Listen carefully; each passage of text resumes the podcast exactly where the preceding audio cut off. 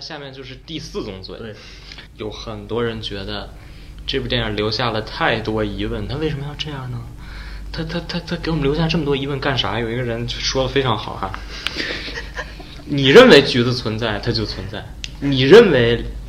连环杀手，那它就是连环杀手；你认为有水井，那就是有水井。什么都是我认为，那还要导演干什么？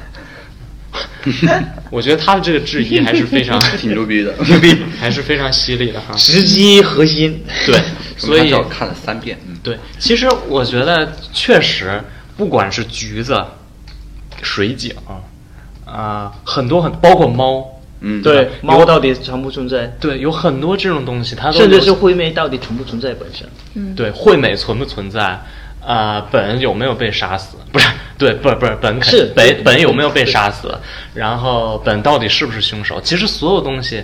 都没有确定答案，都没有确定。都没有确定答案。嗯那他不是有病吗？他干嘛？他他他他玩我呢？不，我觉我个人觉得是那种，其实从一个观众的角度来讲，可以这么说，但是呢，拿这个东西来批判这个电影是这个不公平，因为实际上就是就是因为你看不懂，有所以就如意存疑太多，然后就甚至可以把它延伸到刚才我们所说的我们所说的废笔太多。我觉得可能是这样，就是其实每一个疑问背后都有一个答案。嗯，其实是有答案的，而且这个答案只不过就是这个答案是到底是正确还是不正确的。就是这些答案丰富了这个影片，对对吧？而不是说他没有提供答案。呃，就是这就是我刚才跟他说的，就是我觉得这部电影它并不是开放性的，嗯我觉得这部电影是完全闭合的，嗯但它是一个非常庞大的闭合，是在你目之所及之外的闭合，嗯而不是在这里头的闭合啊。但它并不是开放，说没有确定，就就是嗯没有答案，并不是这样。我觉得都是有答案。我其实想说，这其实就是欺负人家李长东粉丝少粉丝脏还是粉丝少？少，就是我觉得，哎，说到这儿，其实我我特别在意的一点哈，嗯，因为我觉得很有可能咱们所有人都不一样，就是你们到底怎么想这个结局？哦，你怎么想？你觉得这个结局是啥意思？我一开始是倾向于认为他把那个，就看第一遍的时候，我是倾向于认为他把那个呃本给杀了，嗯但是事后我突然间意识到，他前面是在写小说，对吧？嗯嗯那这确实有可能是他幻想当中把这个本给杀了呀。嗯因为那那个本的那个台词就，就最后那那段那个台词是什么？我嗯惠美为什么没有来？那这个问题，我觉得就像是一个呃很匪夷所思的一个问题，因为那个呃这个这个本应该知道了，钟秀已经是有一个多月的时间没有见过惠美，他也没见过惠美，嗯那他怎么会到那个场景当中突然问那么一个问题？这就搞得好像那个场景并不是呃时间延续上之后的一个事情，像是他回忆当中，或者说他想象当中发生的一个事儿，这个就可以解释。那你怎么想？你觉得这结尾？虽然结尾充满很多不确定性，但是我倾向于相信，就是，呃，钟秀把本杀了，并且把他的保时捷杀了，这才能响应 本片的主题。阶级斗争是吧？太不爽了，燃烧嘛，因为没有人知道苏道鹏到底被没被烧，那到底什么东西烧了呢？我必须要给我一个答案，所以我倾向于相信最后一切都是都被那个钟秀一把火烧掉。嗯那不是？那你觉得呃，这个本到底有没有杀了这个申惠美呢？我不觉得，你觉得他没有杀？我觉得他没有杀。嗯，我觉得本那么谦谦君子，这么连对猫都这么温柔的人，我觉得他不会杀。所以也就是说，实际上这个就是不管他有没有杀，这个裂痕都是存在，而且很有可能是因为他没有杀，所以这个裂痕才更加扩大了，对吧？对，就是我觉得没有实锤，所以你不能认定他杀了。但是正是因为钟秀一直在以为是某些因素作祟，所以我觉得是钟秀一个人的臆想。而且我觉得其实很有意思的一点就是他最后这个镜头，在车外对着车里，然后他逐渐的远离那个火光，对吧嗯？这个火光实际上他内心的一种是他内心的一种映射，嗯他其实是离火越来越远了。啊，然后他后边那个车窗上还有两个栏杆儿，这实际上就是一个监狱牢笼嘛。对，他实际上是把自己锁闭起来，再次把自己锁闭起来。而且我觉得就是就是我的我对这个结局的解读也是跟楚军一样，就是首先是一个从一个镜头语言来讲，就是他就是进去了这个惠美的一个房间，然后开始终于开始写，因为他一开始电影的一开始就说了自己虽然一直梦想成为一个小说家，我想写小说，但是对我来讲这个世界太扑朔迷离了。这样的一个人，经过一番事事情之后，终于开始拿起笔来，终于开始写了。自己通过通过自己的体验当中，终于找到了自己写的一个方法。觉，而且而且，我觉得就是从一个镜头语言来讲，他开始写了之后，整个电影的镜头，尤其是光的处理上，稍微有一个不同都变了。一点，嗯。都都变了。当然，这个他这边并没有非常明确的提提示，这个是钟秀所写的一个过程当中，嗯。但是从整个叙事的脉络也好，或者是结构也好，就是突然间，就我一开始看的时候，就他开始写那个东西的时候，我以为那个这个电影是结束的，啊，我一开始以为是这样，但是嗯。后来就突然出现有了一个这样的嗯，然后突然就把他杀了，啊，怎么回事？儿？但是后来慢慢一想，如果其实这两两个原因就是，到底有没有杀，其实都都合乎逻辑的，就是只不过就是自己更倾向于哪一种方法而已。嗯，其实我跟你们的想法都不太一样。嗯。嗯。我就非常奇怪，就是我第一眼看他在那儿写东西的时候，嗯。我根本没觉得他是在写小说，因为他从头到尾他也没写小说呀，嗯，对呀，对对吧？我觉得他是在写遗书之类的东西，就我觉得。他可能是想给他的母亲或者给他的父亲，啊、或者他想留下一些什么东西，然后他就去干那件事情，嗯他就去杀人了，嗯他是想留下这么一个东西来。然后其实我一直觉得，我我看这个电影的时候真的非常揪心。我一直觉得，当他发现那只手表在抽屉里的时候，啊这个人就要完蛋了，就钟秀就要完蛋了。嗯我一直觉得肯定他要被杀了。我操！我真的，我最后看的我真是百爪挠心。我是千万别让我看见这个地方。结果最后，哎，怎么是钟秀把人给杀了呢？就是，但是后来我这么一想哈、如果这最后这个结尾是钟秀被杀了，嗯这个电影就没有意义了。他干啥呢？他就是讲了个悬疑故事呗。嗯没意义了。但是如果他反过来是钟秀把笨给杀了，这个扣就真的扣上。他反过来把他杀了的时候，实际上他讲的就是这个裂痕真的存在，不仅存在，而且已经无法挽回。嗯但如果他是反过来杀，是笨把他杀了，那其实也就是讲了个凶神，讲了个变态杀人狂。而且，如果就是真的是本把他钟秀杀了那样的话，之前那么多的故事都是以钟秀的视角来去完成，嗯然后突然就被本瞎掉了。对那样的话，那真的是那那真的那样的话，真的就是把本本的这个角色就是脸谱化到极致。所以我觉得他是有一个很明确的意图在里头，从头到尾他是贯穿的。嗯嗯，但他制造了这样一个悬疑的这样一个扣子在。嗯我觉得是就是，但我虽然说最后这个结局是反过来的，但我觉得你想的，你说的那个结局就是钟秀被杀了，其实可能是大部分观众想要的结局。嗯就是其实大家渴望一个悬疑的故事，最后给一个结结束，然后这也是为什么这位观众会说，我靠，这电影太多不确定性，为什么留意这么多？就是因为我觉得当下的时代，当下的观众还是渴望一个明确的叙事，一个明确的故事线。但是如果你把这个电影放到二十年之后，或者是四十年之后，就是我相信那个时候的观众再去看这部电影，当时那个时候的社会，呃，人们脑海当中的怎么说意识形态也好，或者是整个社会当中的价值观也好，他们对多异性的容纳性可能会更强一点。而且可能对我，我不知道别人怎么想，但对我个人来说，我觉得不管是一个肯定的答案，还是一个否定的答案，我觉得都不是艺术性。嗯。啊，对我来说，可能模糊才是最重要的。就像那个，就这片子结尾，让我想起那个安东尼奥尼的那个放大，嗯，就最后他在跟那群人玩那个哑剧，嗯，不存在的对不存在的那样一个网球，很像啊，就这个结这个结局，就是他设置这么一个结局，呃，某种程度上也是跟他本片之前我们提到的，就是三个人物、三个角色、三个群体，他们各自的这么一个精神的虚无的状态是有关的。嗯，彼此之间，你说陷入到这么一个，这个答案并不是一，就是说这个结局不是一个开放性的结局，它是一个虚无的结局，它是一个空洞，是的。嗯对，甚至是一个某种意义上叫做不存在的结局，因为这个结局当中，很多人觉得没有逻辑上的一个融洽性，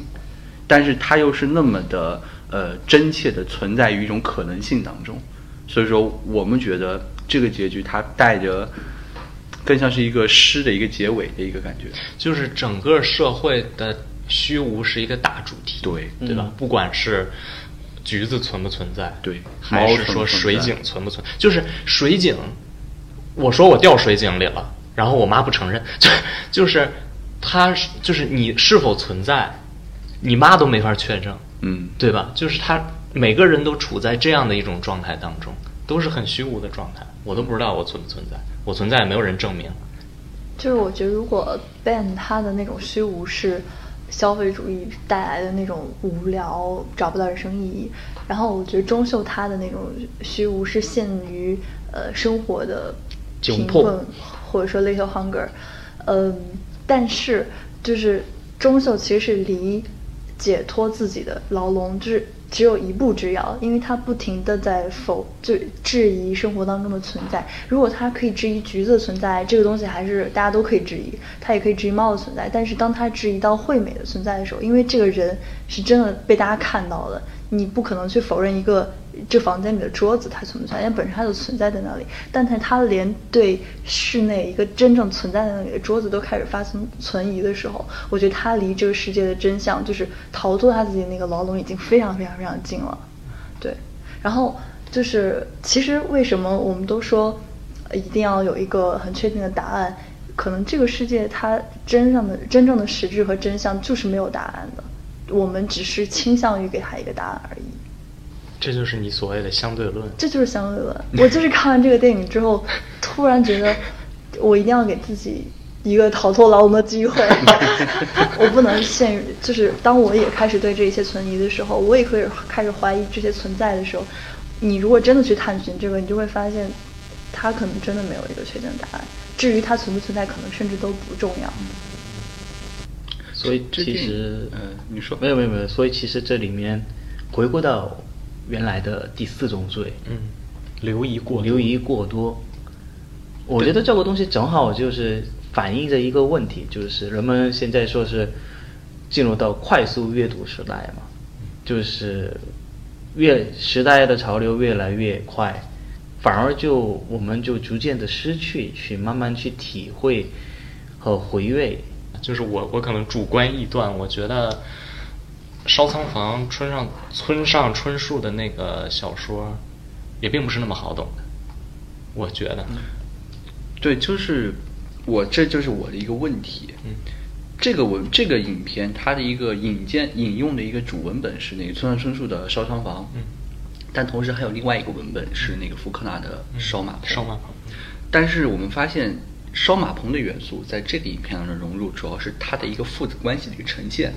影片当中有一个镜头是他推开一个老老家的房屋之后，打开一个壁橱，里面有一排的刀具。嗯嗯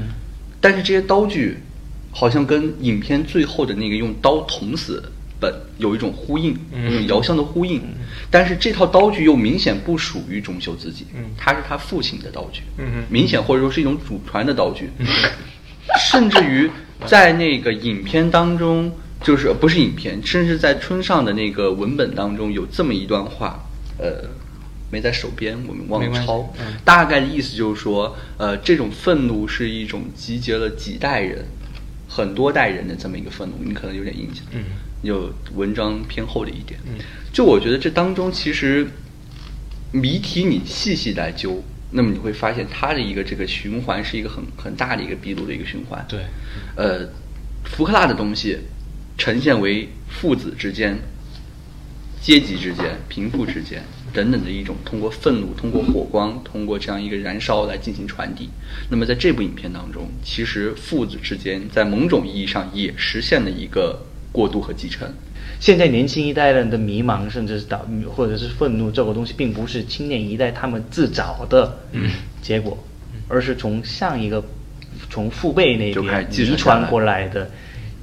遗传过来的结构性的问题，他们没有办法去解决，甚至是缓解都不行。对，就是你看，举举拿中国的例子来说，上一辈人制定的那个计划生育政策，它其实正在制造着整整这一代人的一个生存的焦虑，对吧？就实际上他们既是有连接的，他们也是完全分裂的。对对，就是它实际上是一个全面解体分裂的一个状态。对，影片当中就我再插一个，就是影片当中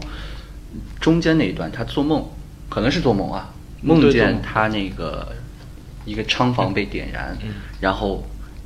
当时可能是小时候的他一步一步的走进那个仓房，那个小孩的眼神当中看到的不是恐惧，不是什么厌恶，不是逃避，是一种向往。我从那一幕看到是一种崇敬，一种向往。所以说，燃烧这个东西，在这个呃钟秀的内心当中印刻的这个东西，这个意义是非常不一样的。同样的道理，就是那个本他说我，就是说献祭的一种方式是，就是我吃了我自己做的东西，呃，所以说我能感受到我在给自己献祭。嗯所以好像有有评论点评说，这个本还把那个什么惠美给吃了，是吧？不要笑，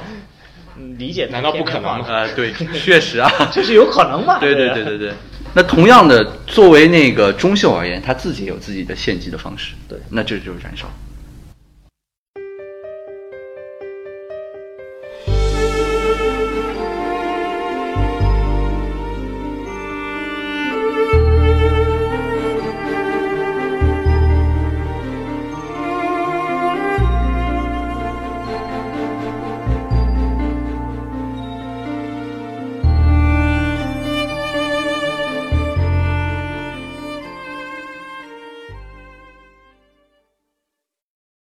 OK，那么存疑留疑过多哈，就没啥了。嗯，我们都不觉得，我们又不觉得，就你动点脑子都能想明白。嗯，这个太过分了，太过分了，太过分了。啊、那第五第五下面是第五宗罪哈，嗯，第五宗罪这个也比较有意思，我觉得也非常犀利哈。这一宗罪说的是改编割裂，什么叫改编？就是说白了就是为什么给我的感觉是村上春树说的是他自己的事情，李沧东说的是就两个人完完全没有合到一起去。李沧东讲的是阶级，村上春树自己不讲都不知道是啥，就大家都不知道在干什么，就是非常非常有有人就这么说了哈。无疑是村上春树作品影视化最成功的作品，神秘疏离，但这是李沧东风格的让步，显得混沌割裂，非常难受的观影体验。我不知道你们怎么看割裂这个事情。首先，我个人觉得，就是从这句话来讲，到底做有没有做出让步，这个是是不重要的。主要的就是，如果这个是让步的话，李沧东他有那么个性的一个导演来讲，他为什么会做出这样的让步呢？嗯而且我觉得，其实我个人觉得，就是也从这个问题，实际上就反映这一个问题，就是说，你有一个原著的情况下，你所把它把它拍成电影，对这个原著的解释空间，你应该拥有多少？我觉得，或者说他们是不是应该完全贴合？对，我觉得这这个东西其实是没有固定的一个规则的。嗯，我觉得这个东西呢，就就是首先，什么叫导演的风格？你 你是说镜头语言的风格，还是他的文学性上的一个风格，还是他的导演用的那个剧本的风格，跟村上春树作品的那个风格？这当中这是一个伪命题，两种完全不一样的语汇。你在这个过程当中发生的改变，那必然是会涉及到改变的。这是一个就是有点类似于伪命题。那抛开这些啊不谈，我觉得这片子当中继承了李沧东他一以贯之的那种非常克制的镜头语言。嗯，就是他没有，就我发现，呃，李沧东的电影他很少使用那些特效镜头。嗯，就基本上也没有那种呃慢镜头啊，或者说谍影啊，或者那种刻意的煽情啊这种东西。他的每个镜头也没有什么快速的剪辑、啊。对快速的剪辑，他的蒙太奇的使用其实都是非常的有节奏感的。那么包括在《燃烧》当中，我看到的依然是那个熟悉的李沧东的一个节奏，就是呃，至少说从这一点上，我没觉得他跟他以往的那个作品相比有多大让步。可能真所谓他们说的让步，就是说，觉得李沧东以前的电影都是现实主义、啊，我们都看完之后都觉得，哎呀，好惨啊，这人啊，这发发现了什么社会问题啊，揭揭露阶级斗争这什么的，巴拉巴拉巴拉，这片子我都看不懂了。然后我觉得这是一个让步了，这这就扯淡吧，这就。我觉得这句话是你说的啊，不是我说的。就是我觉得这恰恰是在于他的一个风格的一个坚守。比如说这个电影，呃，拿他做跟他最近的一个电影《诗》做一个对比的话，我觉得《诗》它是在用一种现实主义的技法，在讲如何去写一首诗，而《燃烧》是在用诗性的语言去讲一个很现实主义的一个问题。嗯嗯，这种东西能叫做一种让步吗？这无非是一种两种风格的一种切换而已，啊。嗯，我读完就是村上的小说之后，我我才觉得，原来你作为一个电影的创作者，你可以有多敏感。就是村上那那个作品很短，然后也没有这么丰富的社会意涵。其实他整个小说有一种，我不知道日本文学的那种 feel，、但是读完之后，他你你可性冷淡你可以对，你可以对他进行很多义的解释，但是李沧东恰恰抓住了某些他认为可以加之改造用到他电影当中的新元素，然后加之，我觉得这个没有割裂之说，但是纯粹就改编作品呃变成电影而而言，我觉得李沧东并没有说我的《燃烧》是改编自《烧仓房》，还没有。说了吧，在开头我记得是开头说了，不过没关系，你接着在开头的时候是原著里面改编，呃，改编自村上之对但他没有说我这个电影拍的就是一模一样的改编，对吧？就是就刚刚我们之前上一期聊。呃，那个《全知岛》的时候，不也说到这个问题？你你这个作品对日本的文元素简直是胡编乱造。就是我是觉得创作者的空间，呃，是有的，所以应该给创作者这样。其实我觉得这个东西正好也是说明了另外一个，就是抛开燃烧，就是这战士就离开燃烧这个之前，呃，在韩国就上映了一个之前杜琪峰导演的《独占》，嗯哼这个电影在韩国也是被翻拍了，但是它的结尾跟杜琪峰的那个《独占》完全不一样。他只不过就是从原著作当中就得到了一些灵感，然后把最后的一个结局就完全跟他不一样的一个方式来走。嗯，呃，包括这个故事的展开的一个展开的叙事、呃展开的模式或展开的方向，就完全跟杜琪峰导演的之前的是不一样。嗯，正好那部电影在中国也有资源，然后韩国和中国之间的这个评价完全不一样。嗯就是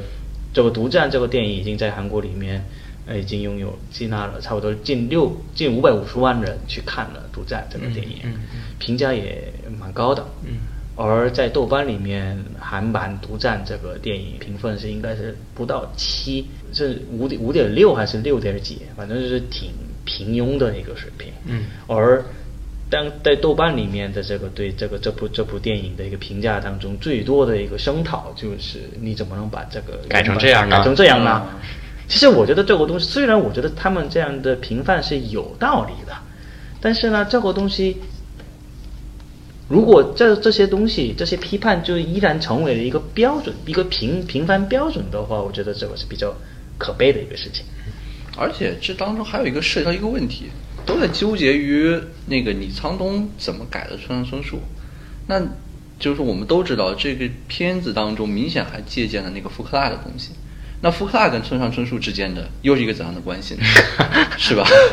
啊，要要不要就是也是欺负福克纳粉丝少嘛，然后就没人站出来。而且还有一个，我觉得这可能有一个带中，我已经忍不了了。可能可能有一种我非常不同意你们的说法，我下面要开始反攻。哦，是吗？可以你先说。。那我最后一个说一个，就是就是，我已经气死了。因为李沧东就是要说李沧东真的是让步了，那样的话有一个前提条件就是被某被什么原因让步了。嗯有些人有一些个有一个影评家认为这个东西就是一被迫什么制片人的压力，或者是什么要迎要迎合大众口味。嗯那更，但是如果是真的是迎合大众口味的话，那为的为什么那么多人说留存多这存存多存疑太多看不懂这样？而且李沧东他的电影他他在韩国电影界的一个地位是真的是很高很高的，几乎而且李沧东他自己也不纠结自己的票房有多高或者是什么的，没人能够去限制他，他根本就没有条没有没有东西让他限制住要让他做出改变或者是让步这个东西。嗯，我们听听他的反驳。对，我非常看不起你们，没有没有。来来来，看不起我，来，来来见，我我非常我非常同意，哎，哪句话来着？我 我我非常，我虽然不同意这句话，但我也不同意你们的说法。嗯这样就是我觉得吧，我一定要我一定要为他说句话，就是我觉得李沧东对村上春树的改编是非常符合村上春树的。我不觉得他想有自己的东西，我反而觉得他就是想忠实于原著的。讲，对我来说是这样，嗯。因为首先他用他自己的电影语言还原了村上春树的文字语言的风格。嗯。他呃，就是他首先他感觉到了村上春树是那样的一种非常清淡的一种风格，完全没有倾向性，所以他在拍的时候，他就是没有倾向性。嗯。他为了没有倾向性，他把所有镜头都设置到了一个非常中性的位置。嗯而且他的所有音乐，你也感受不到他到底是想营造一种杀人的氛围，还是想营造一种什么。嗯比如说最后化妆的时候，那个音乐，你知道他要干啥吗？他其实很中性，我觉得，对吧？他并没有说我是要怎么地怎么地，传达一种什么样的意思。就是他其实他是在，我觉得哈，他是在力图还原那种语言风格。啊、这一点说的无可辩驳。继续，就是，而且我觉得其实是这样，嗯、如果他想创造一种什么东西，就对我来说啊，如果一个呃电影作者他想创造一种什么东西，他应该去学习文学，因为文学是老大哥，嗯。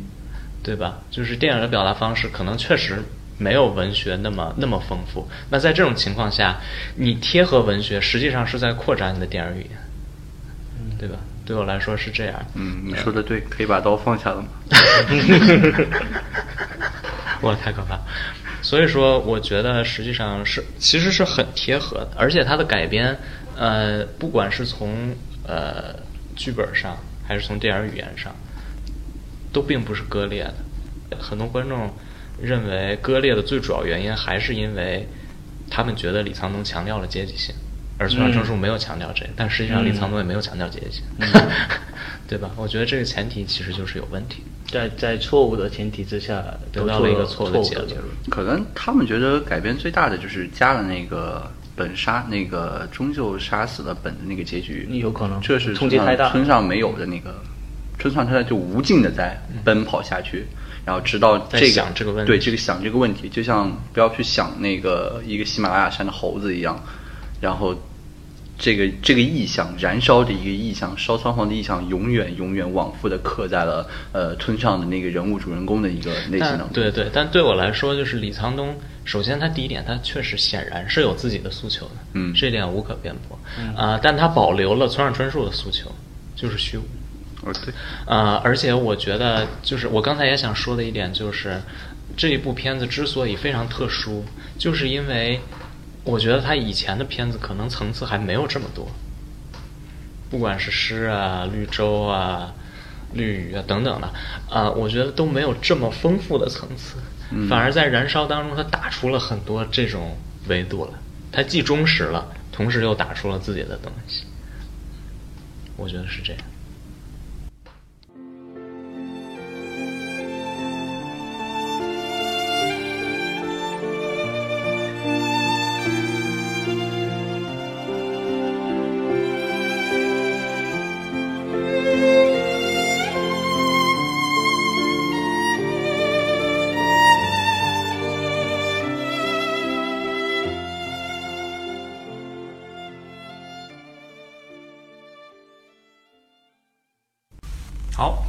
下面就是第六宗罪，这个第六宗罪就非常形而上了哈。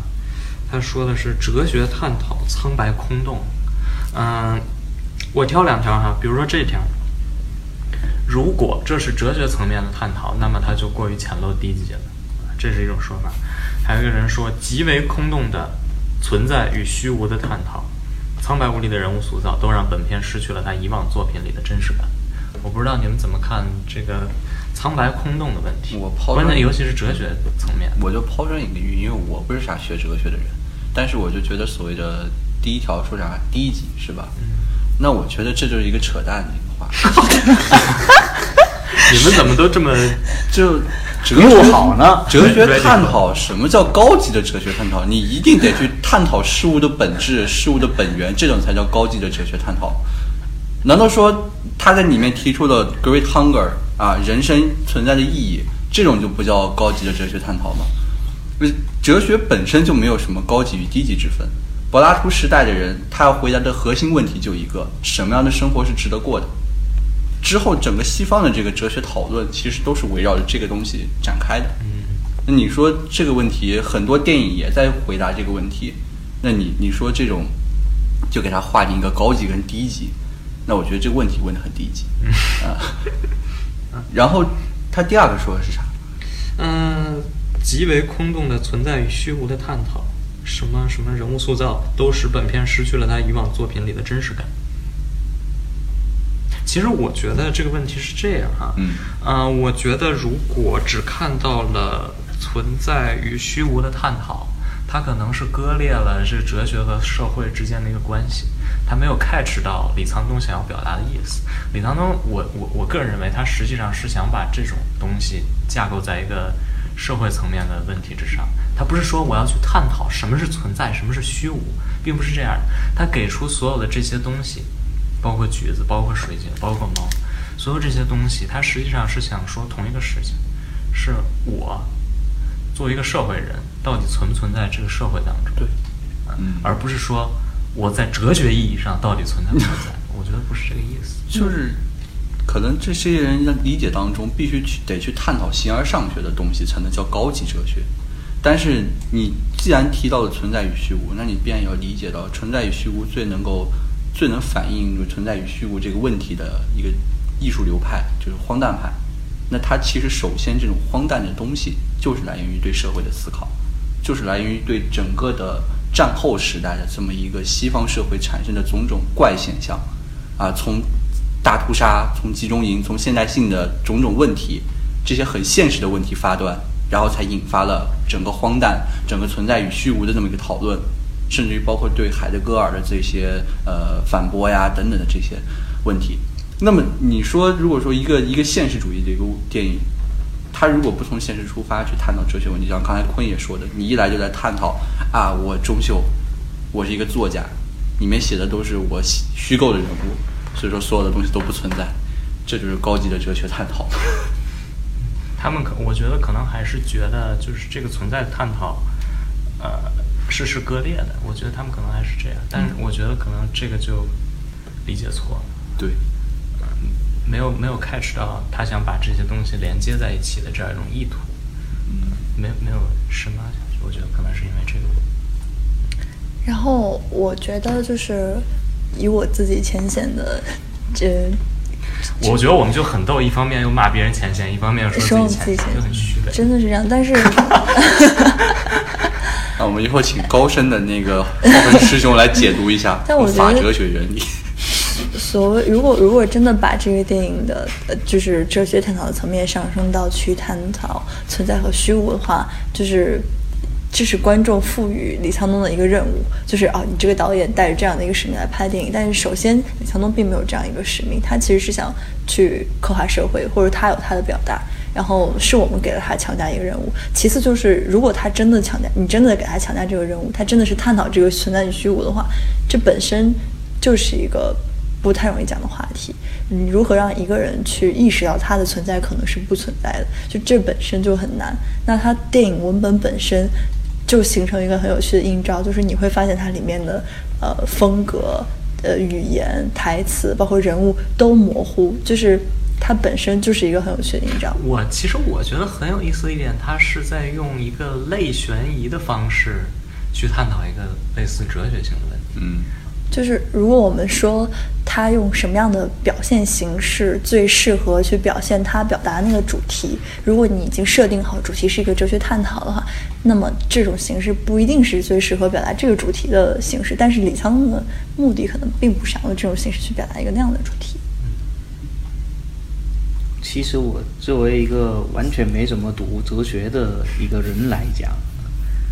就我觉得，首先是我非常同意刚才杨站长所说的，就是看一个电影的时候，就你竟然就拿着那个哲学的要求来去强加于一个导演，我觉得这个是非常非常强人所难的一种评价。啊、对啊、但是我觉得可能主要原因还是因为大家不懂。我觉得某种层面上说，是因为大家并不了解韩国社会，他不知道可能大家就是韩国，我不知道这么说会不会冒犯，就是可能很多韩国人处在这样一种虚无的状态之中。如果他要能知道这一点，他可能就会把这些东西联系起来。但他因为不知道有这种虚无存在，所以他以为这是一种哲学探讨。就我们提炼一个细节嘛，就是影片李沧东的几乎每部电影，我没有仔细的去回忆啊，但是几乎每部电影都提到了宗教问题。嗯，宗教是整个的西方哲学的一个讨论的大问题。那么，其实现代性之后的一个哲学讨论，也是在于上帝死了之后能怎么办。那么，影片当中那个呃本，他其实你如果给他赋予一个隐喻化的哲学形象的话，他是自立为神，嗯。他是尼采意义上的一个超人。啊，我能够自己走上神坛，我自己为自己献祭，我想干嘛就干嘛，我想点燃这个苍棚就点苍棚，然后我是一个自然道德的对对我是一个自然道德的一个规定者，我在这儿又在那儿，这个东西就非常的一个哲学化的一个身份嘛。但是这个东西到最后影片当中被杀掉了，这个新造的这个超人，嗯这个人神被一个钟秀给杀掉了。那啊，这这个解释真的好棒啊！对这个弑神，就是说这是一个弑神的过程嘛。如果你非要从哲学这个角度来探讨，那么我们又看到非常有意思的是，在这个过程当中，钟秀曾经去求助过宗教的这么一个呃呃，就是说宗教的一个帮助吧，这么说。那么宗教它在今天这个整个不仅是在韩国社会，在中国，在整个世界的这么一个传播，它反映的其实又是一种新层面的一种社会焦虑和社会需求。那这是否这到底是人神被一个钟秀给杀了，是意味着新的神要出现了，还是说旧的神要重新从固执堆当中被推举出来？但与此同时，我觉得很有意思的一点就是，实际上他改的这个东西又是很日本化的。嗯比如说，呃，就是比如说 Ben，因为他自己说自己既存在在这儿，又存在在那儿。嗯然后，其实我觉得这个东西就是非常非常非常日本，嗯非常禅。嗯呃，然后因为那个惠美她也说嘛，她说这个橘子，你就当它不存在嘛，对吧？就是它也是一个非常禅的东西。嗯所以我觉得它可能这里头，它是用一种很巧妙的方法，把这种非常日本性的东西嫁接在了韩国。嗯我觉得也挺好玩。其实我觉得，在我们社会里面，哲学的氛围并不是那么浓。首先是要说的这一点，嗯就是我，而且其实我不太赞同，就是我们社会，韩国社会，虽然我是觉得我们韩国社会是一直迷茫的什么的，但是并不是因为是，特别是韩国社会里面特别迷茫，而是嗯基本上目前的很多。很多国家的社很多国家很多社会所共同的一个痛病在里对，而且我觉得这种是这种这种迷茫、这种虚无，也不是说某个国家，甚至不是是。某个时间段，是是一个非常普遍性的问题。比如说，而且是呃世界性的问题。对，就是德国新电影讲的不就是就是维维姆文德斯讲的不就是虚无吗？嗯他那些公路之王啊、歧路啊，就是我们每天不知道干什么，然后整天的反正也就那么回事儿。嗯那个是二战造成的，对吧？对让德国割裂了，然后所有人都处在那样一种状态当中。其实它是一种，不管出现什么事情，可能人就是虚无。所以我就觉得，就是一般来讲，就完全对对哲学方面是没有任何一个概念或者是相关知识的一个人来讲，首先我是第一，我不太赞成拿一个哲学的哲学的一个标准和实质来去衡量一个属于以电影为代表性的一个大众艺术。嗯这个本身是一个非常大的一个错位。嗯第二点就是，但是这个东西之所以能够被人推崇为是个艺术，它即便就是并没有通过哲学的一个手段来去表现，但是他通过属于自己的一个方式和表达来抛砖引玉，使得使得观众去思考哲学的问题。问题，这个就是这个电影的作用。嗯，而且我觉得影片它就也反映了一种，就是现代的一个，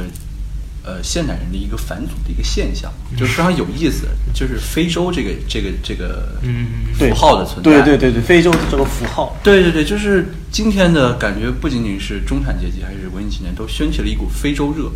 好像不不是西藏人，西藏人啊，西对一个西藏热，一一个非洲热，这这个非洲热是有的。我身边很多人都非常愿意去非洲，觉得在非洲能体验到真正意义上的原始我靠，天然。那其实我也很想去，我是不是就很低级？对这个这个这个问题，你可以问问那个评论的人。那可能我确实，就是一个这种，因为非洲它已经是一个从科学上来讲公认的一个人类的起源地。嗯，那么这种返祖的现象，包括他要去非洲去探寻那个 Great Hunger 的那个舞蹈，去探寻生命的意义，这种集体的返祖的现象也是非常有意思。呃，这恰恰是让我想起了，就之前看的一个叫做那名字叫啥？德日进啊，一个一个德国的神，一个法国的神父，一个叫德日进，他写了一个一个神父啊，他写的是研究进化论的，有意思。就他提到他有一本，他写了一本书叫做呃人的问题吧，好像是这么个名字你是。你应该看看这本书。他最近经常看什么幸福什么 论幸福是吧？论老年，我，可厉害了！我操，我简直不行了。就德日进他就在那本书里面提了一个观点，就是说人类的最终极进化之路必然是由回归到大母神的这么一个拥抱之下，回归到一个集体，回归到一个统一的那么一个精神的一个核心之下。这是一个从虚无，就他划归了很多阶段，人类从敬神到不敬神，到虚无，到最后又重新回归啊，连成一个精神的统一体，这很进化论嘛。然后又是一个牧师写的，所以就是说这种返祖的现象其实也有一种趋势吧。其实我觉得，从某种意义上说，这个片子跟密阳还是有很密切的联系的。嗯只不过它探讨的不再是一个单纯的一个基督教的一个问题。嗯密阳讲的是一个事件，就是设定专门设定了一个情景之下，给观众提出一个问题：当你处于这种情况的时候，你会怎么办？嗯而燃烧的话，就并不仅仅是局限一个情景，嗯。它扩展到整个社会，嗯。整个 generation 的迷茫。而且他探讨的也不仅仅是基督教，对。啊，可能是一个更广义范围上的救赎的一个命题，对一个宗对。教，甚至是一个哲学的一个问题，可能嗯。都是相关的。不过刚刚主任提到去非洲寻找就是 Great Hunger 这事儿，我觉得挺有意思。就是他们最后找到了吗？其实也没有，没有回来就哭着说：“妈的，那就是个停车场。”对，停车场的镜头，看了看日落非非常讽。刺。嗯，而且这个东西恰恰而且而且全是垃圾回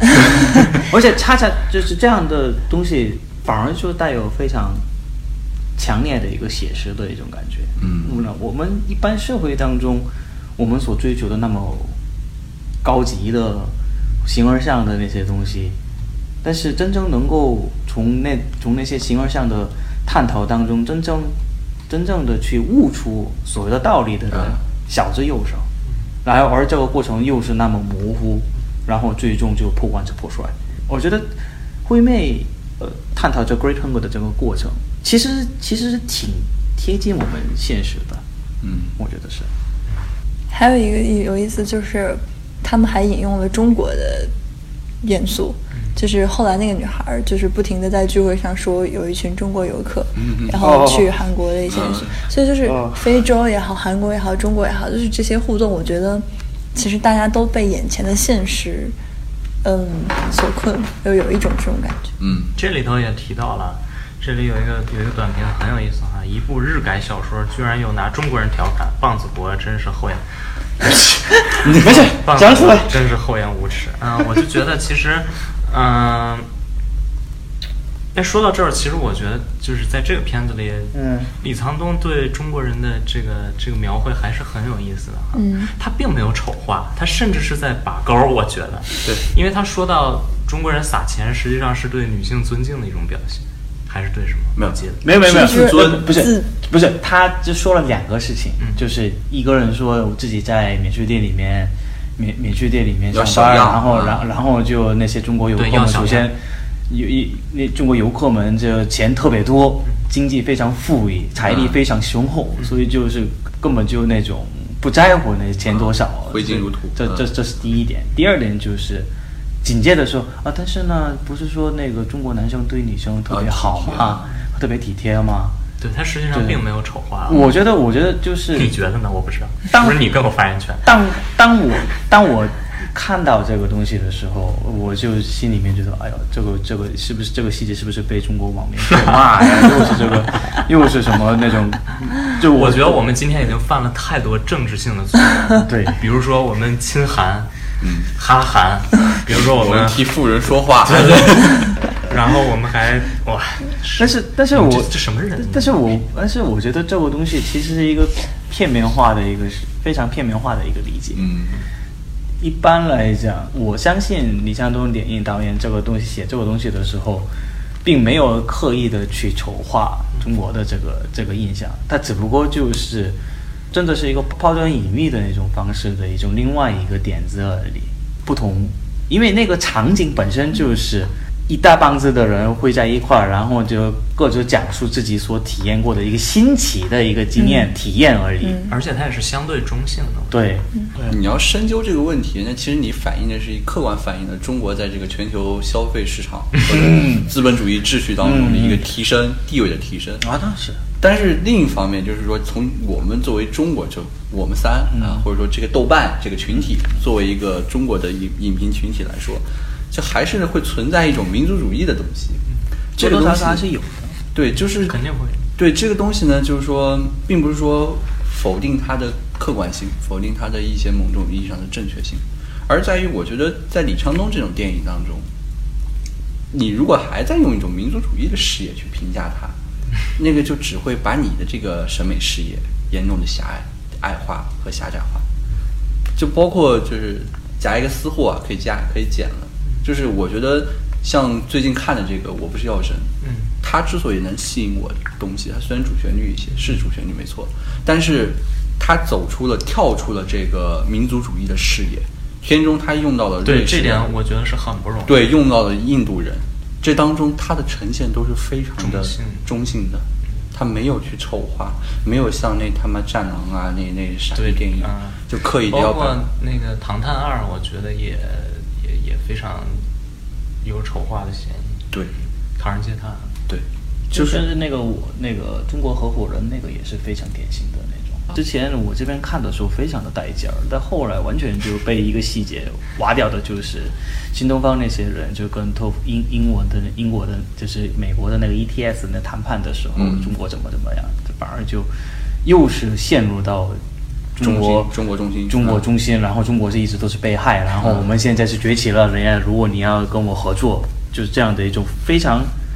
套路化的惯用的，而且一那个世界观对。对对，而且那个《药神》里边那个印度那个老板，对实际上是个非常正面的角色。很正面的角色，而且印度它的呈现也是非就不再是聚焦于那种脏乱脏乱差什么的，就是在这样一个时代之下，你中国电影你要崛起啊，你确实得是去思考，你能够为这个整个全球的这样一个文化也好、道德也好，能够贡献什么东西。就我觉得，我其实作为一个或者你应该以一个什么样的视角去展现这件事情？我我觉得，就从一个视角来讲，我觉得作为一个外国人，我一直感到一个好奇，就是好奇的就是为什么中国这没有讲人，而讲的是格局啊，这嗯个事儿就深了。啊？那样的话就，那我知道，就是从一个外国人的一个角度来讲，就是中国电影一直都是，就是好像是一直带着有一个使命，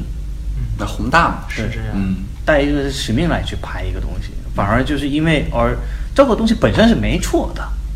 但我这边就是觉得这个东西可能是用力过猛，嗯反而就忽视了一些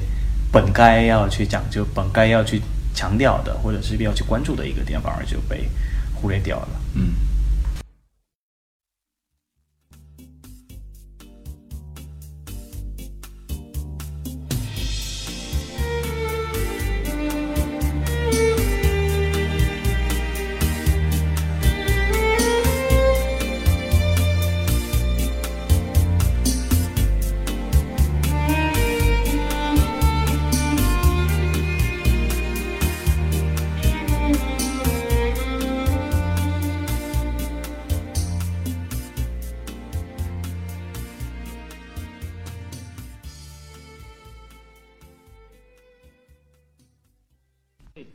最后的所以第七个是什么？啊，第七个，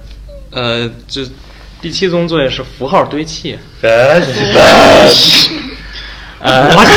但是确实有很多人都这么说嘛，就是觉得这部片子就是有很多什么什么橘子呀，什么猫啊，什么车呀，什么，就是有很多这种。我我个人觉得，就这样的一个这样的一个问题的一个提提出这样的问题，我觉得反正好反映出一个观影方面的一个态度问题，就是说你并没有把电影当做是一个电影来看。呃，但我觉得确实很有意思的一点，就是因为这里头其实有人也提到了哈，比如说啊啊、比如说这个人说的，本质上这也是一种类型的内心没啥想说的电影影像。然后后头跟了一句话是：贾科长二点零版比科长精致了点儿，有限。啊、就其实大家在批评贾樟柯的时候，也说的是符号很多。嗯啊、批评李沧东也会说符号很多，符号堆砌。嗯、那我不知道，就是你们怎么看这个问题？我觉得这个问题就是可以概括为这样的一个方式，就是你只看数看不到零。嗯符号这个东西确实是在电影的叙事当中发挥很大的、很重要的一个作用，但是符号也是归符号不等于说是电影本身嘛。其实我觉得李沧东对符号，所谓符号的运用还是很克制。我是觉得啊、相比起来，我觉得可能贾樟柯会更更更更更没有节制一点，尤其是像《山河故人》啊，《天注定》啊，呃，尤其是天注定对这种作品，我觉得可能还是非常符号化，因为这个东西它确实能在国际上会比较那啥一些，但《燃烧》我觉得并没有这种倾向在。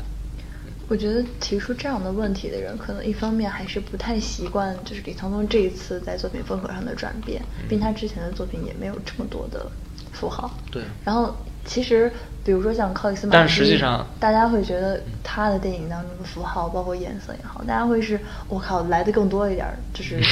来而不拒，就是还嫌少。嗯但是换到了李沧东，我觉得大家可能是有一个有一个接受上的过，就是不太习惯。就我觉得就是可能是观影方面的一个倾向，有些人就是刚才杨绛所说的那样，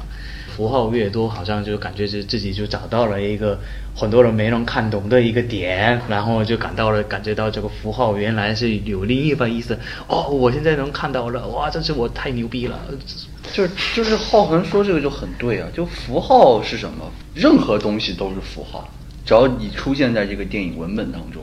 你一个一个信用卡是符号，你的一个车是符号，房子也是符号，对就所有的这种东西，因为符号你拿语言学来说，不就是一个能指跟一个所指之间的一个结合吗？那你出现一个东西，然后我赋予这个东西一个意义，一个符号就达成了。那么就是说，浩恒刚才就说了，之所以人们觉得符号太多，是因为这个符号之解码出现了问题。就我没法把这个符号从能指转变为所指啊，我一下觉得好多符号很碍眼，就于是就就傻逼了，就然后就骂导演傻逼，就是这样一个过程。其实我觉得，你说你说完了吗？呃，你接着说。其实我觉得是这样，就是我觉得李沧东的电影当中，如果看起来的话，你仔细想想的话，可能一直以来会有这种东西存在。嗯，比如说《绿鱼》里头房子就是一个很重要的。对，绿洲，火车啊，对，包括对薄荷糖里的火车呀、自行车糖呀，嗯，还有薄荷糖本身，对，还有薄荷糖本身，其实都是一个很很很，都是一些很重要的符号。它通过嗯对对对，它通过这些东西搭建起来的，其实是一个非常完整的意义。嗯，啊，并不是割裂，嗯并不是说我用这个为了表达一个这个，我用这个表达，不是的，它是用所有这些东西表达了一个完整的东西。所以实际上就是这个这个这个这个问题，是符号的问题，实际上就是个本末倒置的问题。嗯，其实我觉得，如果说从刚才那种说法来说来理解，反过来理解啊，可能他们想理解的是这个符号之间的割裂太明显了，就是对没有连贯性，对没有连贯性，就是比如说一只猫跟那个一个水井，这之间有什么连连贯性吗？这没有什么连贯性，好像又突然这个谜题还没有解完，一下你又抛给我一个谜题。啊，然后一堆谜题，我看着就不想做了。橘子到到橘子到底存不存在？那个手表到底是对手表到底是从何而来，然后等等的。还有光，哦，对，光，那个光是从那个南山塔上折射过来的，是吧？嗯，对，对，哦，我一开始实际上就是要说要导演，就摄影导演和李长东导演去寻找那个场地的时候，嗯终于找到了一个可以能可以看到南山塔，南山塔的一个位置。南山塔有什么特殊的意义吗？就为什么一定要是它的光折射到这个里？或者说为什么一定要看到南山塔？首先，那是一个 landmark，它就是一个、就很多人熟知的一个地标啊第二，就是在一个，也是一个，也是某一种意义上也象征着一个韩国社会的一个发展，甚至是繁荣。嗯但是你想想，如果你的你在电影故事的一个建立的这个方面来讲，你是已经是把确定你要用你要用一个年轻人的非常狭隘的一个空间里面两个人，在两个人就碰在一起了。这样的情况下，你怎么能够做一个非常明显的对比来把这个两个人两个一小一小屋子跟那个一个地标性的建筑能够串联起来？通我觉得过光通过光，我觉得也这这也是一个非常嗯高明的 brilliant 非常高明的高高明的一个方法。但是实际上，呃，根本就没有那个光的那个真真的折射出来的，嗯而是只不过就是通过反光板来去稍微的弄了一下，嗯，其实我觉得那个场景也是很有意思的一个场景，挺有意思的。啊，光突然在他们在床上的时候就消失。嗯而且正好是两个人做爱的时候。对，也其实也就是说明他们两个人的关系维系就只能维系在这种状态当中。对对，两个人什么状态之中？生理肉体上的状态。而且也那个东西是不是一个稳定的一个关系？对，而是稍纵即逝，就这个感觉。就一向一向而过的那种。呃，而且我觉得这电影就是说核心抓住的一个该抓住的那个符号就是火，这个就是我也一直看这个电影一直在思考这个问题，就是火这个东西，不管你是从文学意义上、从哲学意义上，还是从各种意义上来说，它都是一个跟人类啊、人类文明也好、跟人类社会也好息息相关的东西。甚至于光，它本身也是一由太阳的燃烧折射，就是说投射到地球上的那种东西。那么火，你说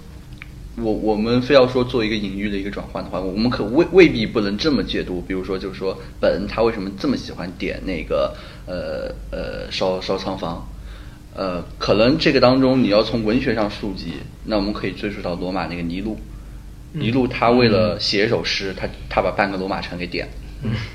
对啊，这就是一个当你一个暴君，当我们后世认为这是一个暴君的行为，但那个暴君他认为这是一个我为了实现我的艺术追求，我为实现了我的 great hunger，嗯我决定把半座罗马城给点了。那么同样的，对于本而言，我点仓房，你们觉得无不可理喻、无法理解，但这就是我探寻我的 great hunger 的一个方式。就是你说这个火的这样一个隐喻性的一个传递，那其实就这么可以搭建起来。那同样的别的东西、别的元素，就是说你觉得符号太多，那你觉得符号之间是割裂的，那其实可能仅仅是在于你没有去仔细的去分析这种符号，它们符号与符号之间的这样一个延续，这样一个关联。我觉得这个问题呢，还是跟刚才最开始那个叫什么问题，就是阶级性啊，指向过于明显哦，对，指向过于明显，这些都都带有一点点没认真看电影的感觉。可能说是自己就是想有点 cherry picking，就是自己想看什么就是看什么。对，我想看什么就看什啊，么。不过我觉得这个电影确实是可以打开思路的一个好方式。嗯对就是你通关全年的电影，可能这样的确实很少，对吧？就是而且越来越小。对，能够给你这么大刺激的一个嗯电影，我觉得还是很难得的。包括它能给你这么多的思考，它并不是一个线性、纯线性的，嗯给你一个确定答案的，让你只有某一点可以思考的一个电影。它可以让你发散出很，至少可以发散出七宗罪呢。当然，我觉得其实咱们也不一定就看懂了，我们不要说别人什么这个那的。这也是一家之见。对啊，这肯定是的。我们所说的，我们回去也要再，看，还要再看。我们所说的所有的东西也是属于一家之见。这些就是说，看完这种电影之后，它带给我们的东西到底是什么？就是说，如果说，我觉得真的很很少有这样的机会，对一个导演的一个电影进行如此精细的、逐步逐步的一个分析。非常全面的。对，很全面的，而且又是结合众家之长。就是说，如果说电影它为我们提供一种生活的可能性，啊，一认知生活的可能性，或者说一种探索生活的可能性的话，那我们能通过这么一个燃烧也好，或者他之前几部电影也好，我们能获得一种对生活的这样的看法，是继续虚无吗？还是说应该去寻找一下意义，寻找一下 great hunger？唉，那我们需要的 great hunger 是什么样的？对，我觉得这个东西都是每一个人的每一个人的追求的方式不同的嘛。嗯但是我觉得李江东电影从《绿鱼》开始，到薄荷糖，然后甚至是到蓝蜜阳，然后最终到燃烧，一一贯之的一个他所一抓着不放的一个东西，就是对人的一个关注人的一个关注。嗯即便有在我们所处所处的社会有那么多的不公，有那么多的不安，有那么多的迷茫，但是一一贯之的去拿着非常温暖的，甚至是非常乐观的角度去关注每一个他所写下来的一个人物。我觉得只要有这个，只要只要有这个，即便社会上那么多的迷茫，我们还能够继续生活下去。嗯我觉得浩恒这个生活观点就非常的现实主义，就是脚踏实地。然后，但我觉得就是包括我们刚刚讨论的七宗罪，就是网友提出的那些所谓也存疑太多、符号太多等等这些问题，嗯，去回想的话，我觉得对我来说，让我觉得看电影最爽的一个过程，不是我把这个看电影看懂了，而是我还没有完全看懂这个电影。如果你生命当中所有的疑惑都已经得到解答了，你的快感到底在哪里呢？就是到处 boasting 说啊，我靠，我我特别牛逼，我我这个人没有疑惑。我觉得，我觉得那反而是，我觉得我我很快就会觉觉对那种状态感到厌倦，嗯我会手我会继续投到下一个我不解的问题当中。然后包括看《燃烧》的时候，我也跟坤爷聊了很多。就一开始我会很困惑人生的意义这个问题，就是如果导演想要抛出对 Great Hunger 需求，那意义到底到底是什么？然后再再后来，我又开始被存在这个话题，就是。那就是紧紧的旋绕的环绕到我的心里，所以我又开始去了解说到底是存在到底是怎么一回事。所以我觉得它就像你在森林里面跑步的时候，有一个小松鼠给你投下了一颗一颗颗橡木子，你去捡着橡木子去往去去寻找你自己，写写出你自己的。